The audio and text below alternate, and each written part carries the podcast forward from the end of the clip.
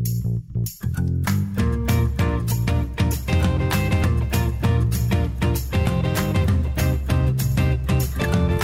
Welcome to the Mornings with Sue and Andy podcast for Monday, January 24th. We begin with a look at the continuing tensions between Russia and Ukraine.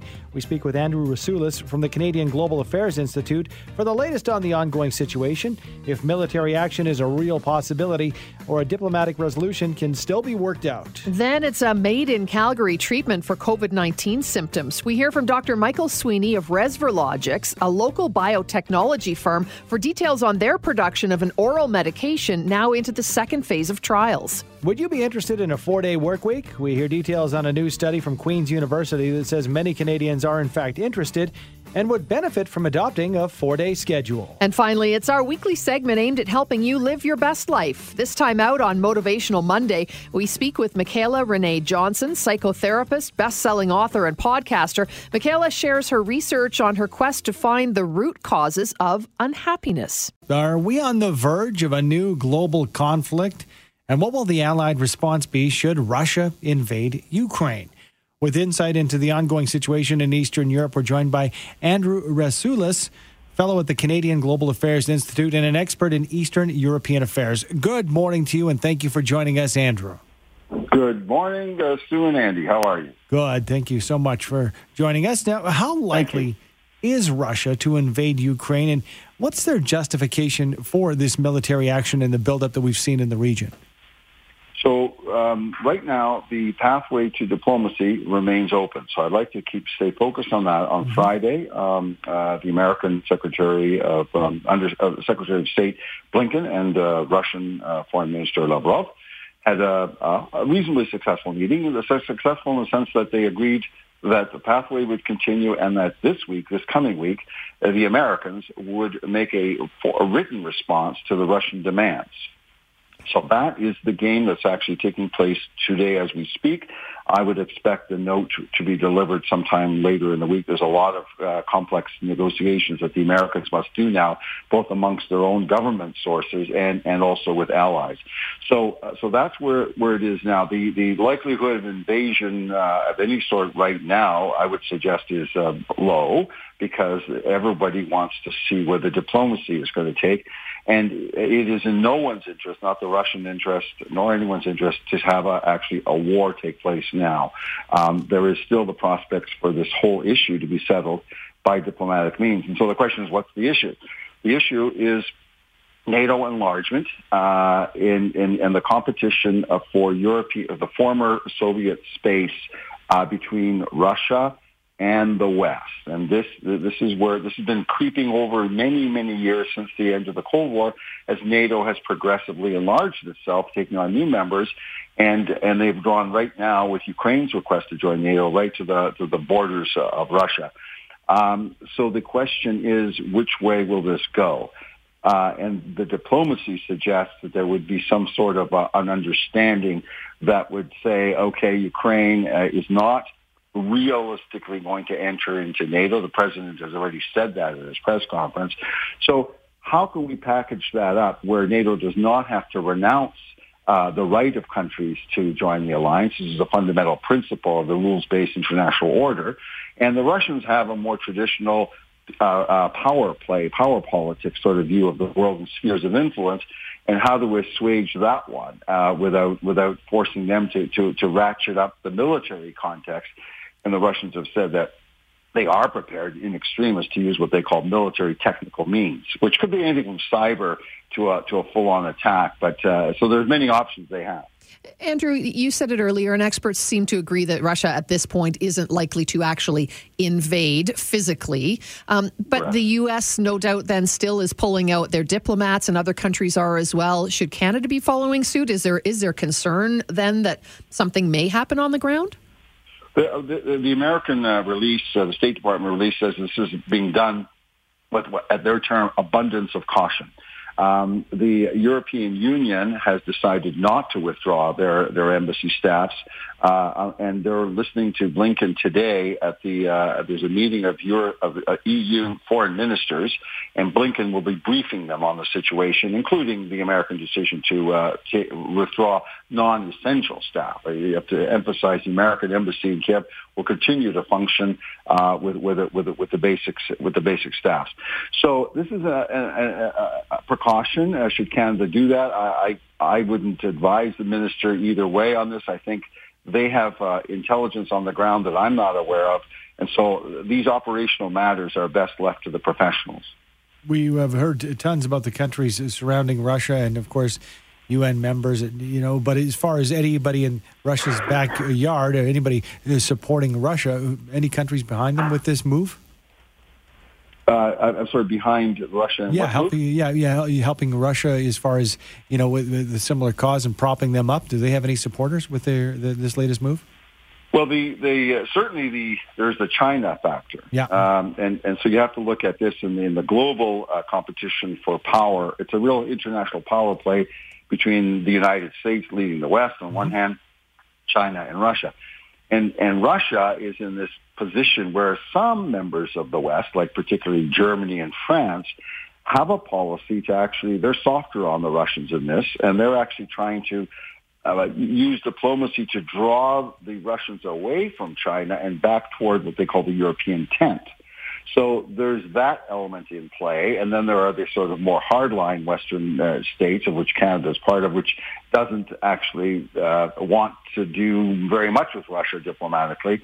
Um, although that may be changing for Canada because uh, Minister Joly uh, was off doing a lot of diplomacy uh, last week, and the Russians have now extended for, to her formally invitation to come to Moscow for discussions.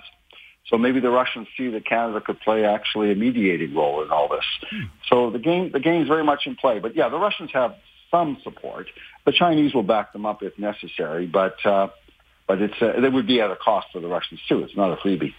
The eyes of the world are watching. Thank you so much for joining us for the conversation this morning, Andrew. Appreciate it. You, you're very welcome. Uh, thank you for having me on your show. Thank you. Andrew Rasiulis is a fellow at the Canadian Global Affairs Institute and an expert in Eastern European affairs. Last week, Health Canada approved Pfizer's oral COVID 19 treatment, and a company right here in Calgary is entering phase two trials of their own antiviral treatment. With details, we are joined by Dr. Michael Sweeney, Senior Vice President, Clinical Development at Resverlogix. Good morning to you, Dr. Sweeney. Good morning. Well, before we get into this uh, latest uh, treatment that you folks are working on and uh, moving forward with, uh, tell us about Resverlogix. Uh, what do you folks do? Is this out of the ordinary for you, or is this par for the course, the sorts of things you folks do all the time? Oh, it's part of the thing we do all the time. We're working to develop uh, what's called epigenetic drugs, which are therapies which don't affect the DNA, but affect what genes are transcribed and translated. And it's alterations in the genes that are transcribed and acted that actually causes disease. And we're actually working to modify that. We have been for many years. I suppose you could call it the software to the DNA hardware. Oh, I like that. Okay, so doctor, could this be used as a treatment against all COVID variants ultimately, or does it get specific uh, and target each one? Uh, no, it actually is works against all variants because it reduces the expression of the protein which the virus spike protein binds to. And all of the viruses work via the uh, spike protein binding to a protein called ACE2. And we reduce the expression of ACE2. But we have two mechanisms. The second mechanism is that once the virus has entered, it causes an inflammatory response. And that's what causes the illnesses with patients. So we affect both the inflammatory response and the virus entry. All right, we're, we're reading that you are in phase two of these trials. Uh, for the layperson, well, lay people like Sue and myself, what exactly does uh, phase two mean and, and, how far along you are at this point and, and when we could see something like this to market? Uh, phase two is a medium sized study looking at a specific population. And we're working in Canada and Brazil looking at the effect of the drug on patients with COVID in hospital. Generally, it will take, and if that obviously, COVID, uh, things are sort of everything is resetting with COVID and approvals are much more quickly and with emergency use authorization. But depending on the results of the studies, this drug could be available late this year, early next year. Depends a lot on the results of the studies. Well, that's good news, and and uh, thank you so much for taking the time and explaining it to us. Appreciate it, Doctor. Appreciate your time. Oh, no, pleasure. Thank, Thank you very much for having Thanks me. Thanks so on. much. Dr. Okay. Michael Sweeney, Senior VP, Clinical Development at Resverologics. How do you say it, Andy? Resverologics. Resverologics. Thank you. Didn't well, come out right. He didn't correct me. I probably said it incorrectly, but he said there's no there's no hope for Schultz, so let's, let's let him butcher this word. Uh, but it's interesting to me because, yes, Calgary made viral treatment. Okay, it's in phase two. Great news. This is unintended consequence of the pandemic. And we've heard this time and time again of you know, upping our game when it comes to pharmaceuticals made on Canadian soil, made in Alberta, mm-hmm. made in our city. We've got the brains for it. Yeah, I think this is shone the spotlight on the fact that we need to have more of these sort of tech companies in here. Um, and uh, there's a great example of it right there, I think. And hopefully, the provincial and federal governments can get on board and get more of these kinds of companies developing drugs like this within our country. Yeah, absolutely. Mm-hmm. Not get caught uh, unguarded again or flat footed, if you will. A four-day workweek pilot has a uh, pilot project rather has launched in the United Kingdom. Could we see a four-day workweek hop the pond and make its way to Canada? And what would be the impact? With the details, we're joined by Dr. Tina Daysons, Stephen J.R. Smith Chair of Strategy and Organizational Behavior at Smith School of Business at Queen's University. Good morning to you, Dr. Daysons. Good morning. Thanks for having me. Thank you for being here. We, we are very interested in the four day mm-hmm. work week concept here. Uh, you know, uh, but I'm, I'm wondering though, we have the five day work week standard here in Canada. When did the five day work week become accepted as the norm?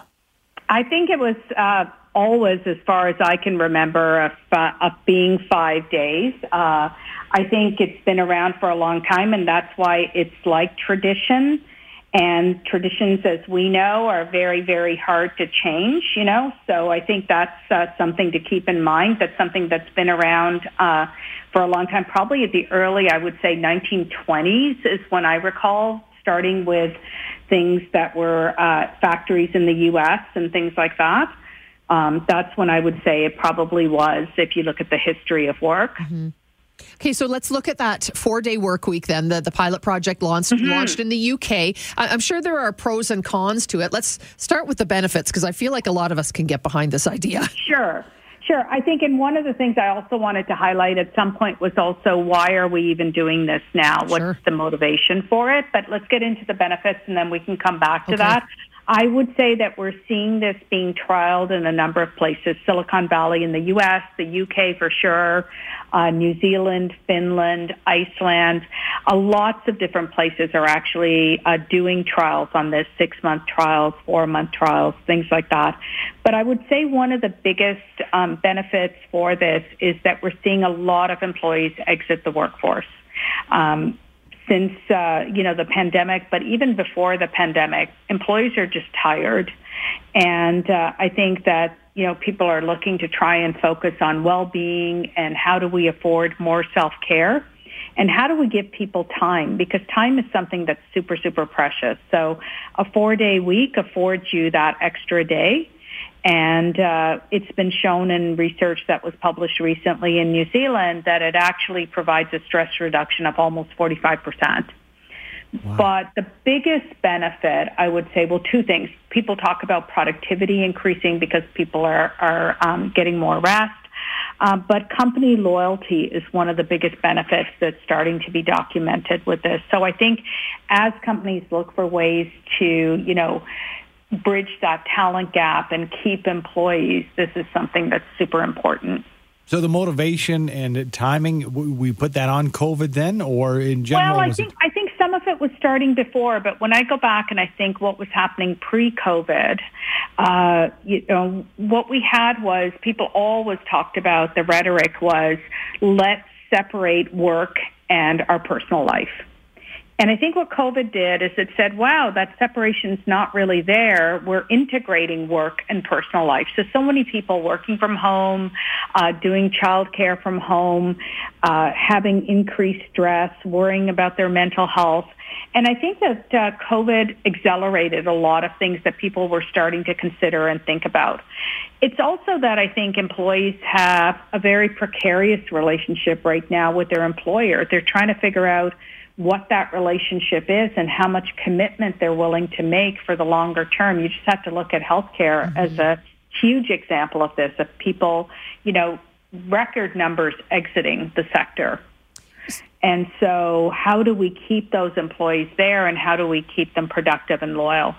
And doctor, you alluded to it a, a, little bit earlier. Are there other countries that are successfully using this model, the four-day work yeah, week? So, so I think Iceland, for one, is one that people look at. Finland is another. And what's successful there, I was reading about Finland. What's been interesting is they're doing a four day work week, but trialing out six hour work days at the same time. So a four day work week is not a compressed week doing 35 hours across four days, but having reduced work days as well as a reduced work week.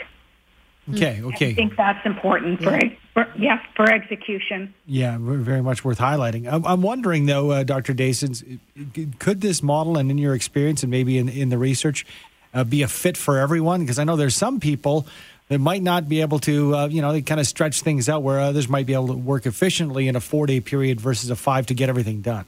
Right. So that's going to be, you dove right into one of the big issues or challenges for organizations is who does it apply to and who's going to really thrive? Could it actually have an unintended consequence of adding more pressure for certain employees over others? And that we don't want. I think navigating the logistics of rollout is going to be super important. How you do it, who's included, what days do you stay open, what days do you close, are you open all days but some employees are not there, all of that. Well, we'll be watching this study in the UK, obviously, and see if there's any possibility of it happening here in Canada or across North America at all. We thank you so much for your time this oh. morning. Appreciate it. Thank you. Thank you, Dr. Tina Dasons, Stephen J.R. Smith Chair of Strategy and Organizational Behavior at the Smith School of Business at Queen's University. Interesting concept. Yeah, ab- some businesses absolutely. could obviously do it. Some maybe not so much. I don't know how we would pull it yeah, off. Well, you and I, it's it's different. I mean, that's the thing. I don't think a it's a one size fits all. Mm-mm. And B, we, we've seen it here in the city. I know that the city of Calgary employees, depending on which department, again, not one, not everybody can do this. They have the option to work, uh, and I think it's you know a couple of extra hours, uh, you know, throughout the week. It, it doesn't really add up to working ten hours a day, uh, four days a week, mm-hmm. or something like that but they have the option to take the Monday or the Friday off. And I know a lot of the oil companies in town have had that. Fridays off, sure. or every second Friday, for example. I mean, you can understand the research. Seventy-eight percent of employees with a four-day work week were happier and less stressed. Uh-uh. Duh. Sixty-three percent of businesses found it easier to attract and retain talent with a four-day work week. Mm. So, hmm. not surprising either of those things. Yeah. You know, could you do it at your job? Is your is your would your company even it's a good question. Even think about such an idea. There I it think is. it's it makes sense if you can if you can do it. I mean, you need to get you need to be at the right job yeah. and make sure that the work is getting done. But why not? I would suggest that some people I know only work four days a week, even though they might even be present. That's a good point in the office. But you know what? I do like what she said, and we get a, a text here, a great one that said Henry Ford started the five-day work week in 1926. I remember reading something about that. But to a certain extent, what she said is a tradition and the norm, right? And that is part of the reason that we still have five-day a week uh, work work uh, hours because it's the way it is. Yeah. It's the way it is. And we're so entrenched in that, aren't we? It's just always the way we've done it. So let's keep doing it that way forever. It doesn't have to be. Yeah. You can find more, you know, ingenious ways of doing things that make people happier and more productive. Well, Dr. Dasons said, you know, in the end, uh, you know, it does depend on, you have to still wrap your head around that and will you be effective enough? Sure. But maybe it was COVID. And she said this was talked about before COVID. Maybe COVID will be the impetus to, to really introduce this. This is Motivational Monday, a chance to get you motivated today and beyond. Joining us this morning is psychotherapist and best-selling author Michaela Renee Johnson. Good morning, Michaela. Thanks for being with us. Good morning, Sue and Andy. How are you? Excellent. Thank you so much. Pleasure to chat with you. I know you had uh, you gave yourself quite the uh, the chore through the pandemic. You started researching the root causes of unhappiness. Boy, that is a lot to unpack, I'm sure. So, can you break it down and tell us what you discovered? I did. Well, after 150 episodes of promoting a happiness podcast with all sorts of tips and tricks, I was finding out that people were still unhappy. And as it turns out, it's because everybody thinks you get happiness once and then you put it in your pocket and you've got it. Happiness is actually a constant reset. And the people who can tap into grit and resiliency are the ones that are actually going to have some success. And what I found out through the pandemic is there were two categories of people. There were the people who were barely surviving and there were the people who were thriving. And those people who were able to switch their mindset were the ones that had the success and actually made something out of nothing during the pandemic. Wow. Okay. But again, like Sue said, it's a tall order. You really put yourself to work there. I want to uh, touch on something. You've launched a new podcast and it's called But Why. Uh, why did you call it But Why? Well, I think that what happens, especially we saw this right prior to the pandemic, is people were really comfortable in their lukewarm lives.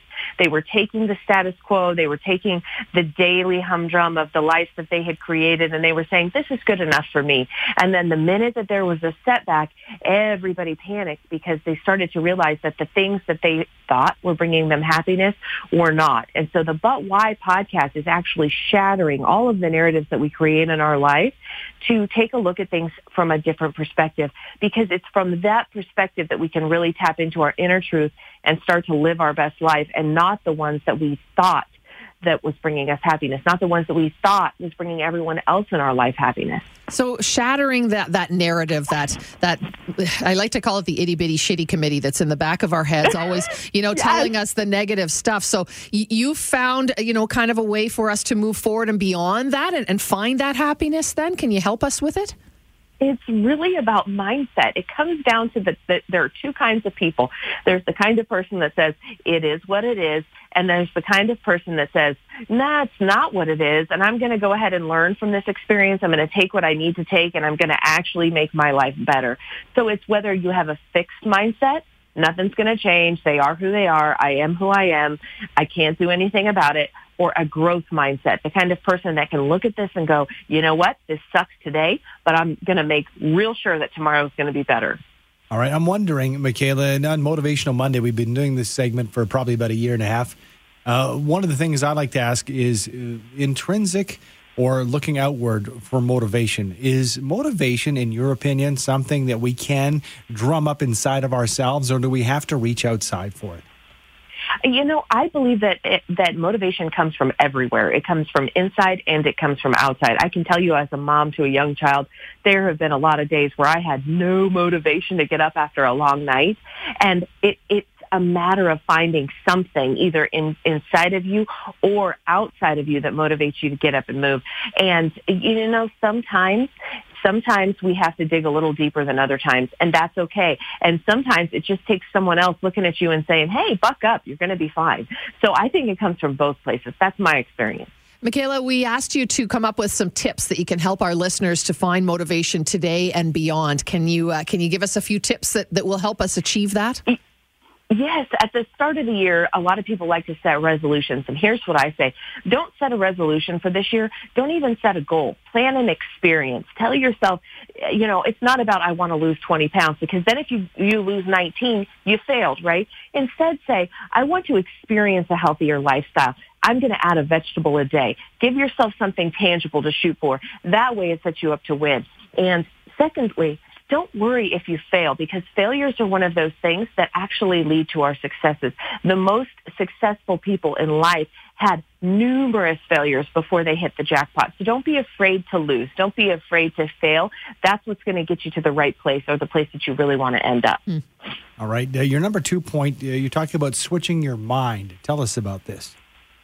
Yes. So, so as we talked about earlier, switch your mind from a very fixed oriented mindset to a growth oriented mindset. And one of the ways that you can do this, you know, fixed mindsets have a self fulfilling prophecy. It says, oh, you know, my friends never call me. So your friends never call you because you're kind of bummed out and not really someone fun to hang out with. So if you switch your mindset to a growth oriented mindset, wow, my friends must be really busy. I should check in with them. Now you're changing your life for the positive rather than creating that self fulfilling prophecy of a fixed mindset. Michaela, in your view, how can we turn a challenge into an opportunity? Every challenge is an opportunity by its intrinsic nature. We talked about intrinsic nature earlier or intrinsic motivation. So when you see a challenge, you have to say, okay, there's something I'm going to take from this, even if I don't love everything about it. So perhaps it's raking the yard, something as simple as that. You know, it's a challenge. I've got to get out there. I've got to, it's cold. I've got to get everything, you know, raked up. It looks daunting. And, and what I tell people is there's one way to do this. There's only one way to eat a cake. It's one bite at a time. So challenge is opportunity, one bite at a time. Let's talk about, you know, we all get down in the dumps. Uh, and I know that, you know, from your, your points, it sounds like you've got a mindset. You're kind of on a track, and that's what you're suggesting for people. But we have our days. Is there some kind of a quick fix or some kind of a turnaround exercise you can give to the listeners to, to get out of those doldrums? Absolutely. Two things. Number one, it's okay. Feel it. Take yourself 10 minutes. Look at the clock and say, all right, I'm from 10 minutes from now, I'm going to stop feeling sorry for myself and I'm going to get up and I'm going to change absolutely one thing, one simple thing that I have control over. I'm going to start to change. So number one, let yourself feel it.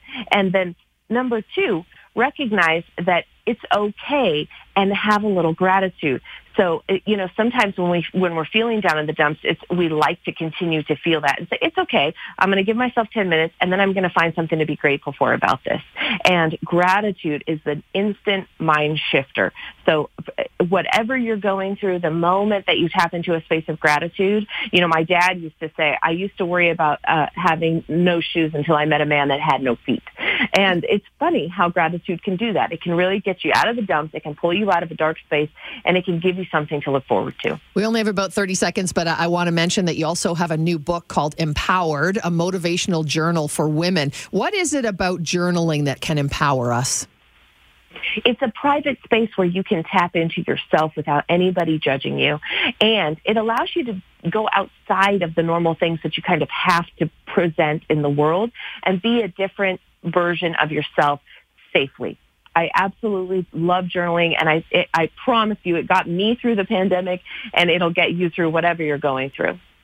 Good stuff. Thank you so much for joining us on Motivational Monday, Michaela. We appreciate it. Thank you so much. And they can check out that book at bufindhappy.com. Oh, really good stuff. Thank you so much. That is uh, Michaela Renee Johnson, psychotherapist, best-selling author, and podcaster.